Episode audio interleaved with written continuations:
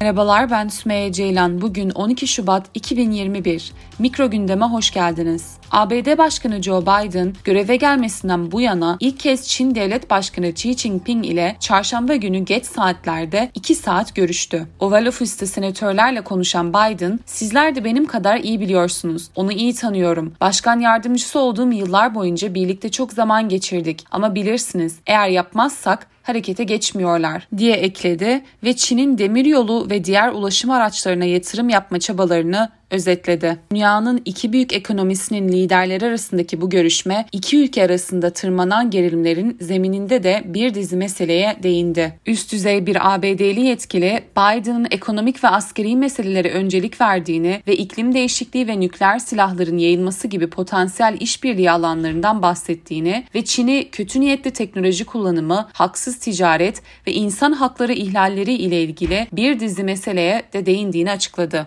Yetkili, Biden'ın Çin'deki Müslüman azınlık olan Uygurların insan hakları ihlalleri ve Hong Kong'a yönelik düşmanca eylemler konusunda Xi'ye sesleneceğini söyledi. Üst düzey yetkili telefon görüşmesinden önce Biden'ın bunu sadece Amerikan değerleriyle ilgili olmadığını, evrensel değerlerle ilgili olduğunu da belirtmeyi planladığını söyledi. Çarşamba akşamı yayınlanan Beyaz Saray bildirisinde Pekin'in zorlayıcı ve haksız ekonomik uygulamaları, Hong Kong'daki baskıları, Sincan'daki insan hakları ihlalleri ve Tayvan Tayvan'da dahil olmak üzere bölgede giderek artan iddialı eylemler hakkındaki temel endişelerinin altını çizdi. Bir yönetim yetkilisine göre Trump yönetiminin Asya'daki adaletsiz ticaret uygulamalarına ve düşmanca askeri faaliyetlere yönelik baskıları da dahil olmak üzere Çin'e yönelik duruşunu kapsamlı bir şekilde gözden geçirmeyi planlıyor ve bir yandan da güçlü bir Hint-Pasifik stratejisi izlediğini kabul ediyor. Biden yönetiminin Trump yönetiminin Çin ile rekabete yaklaşım biçimiyle ilgili derin sorunlar bulduğunu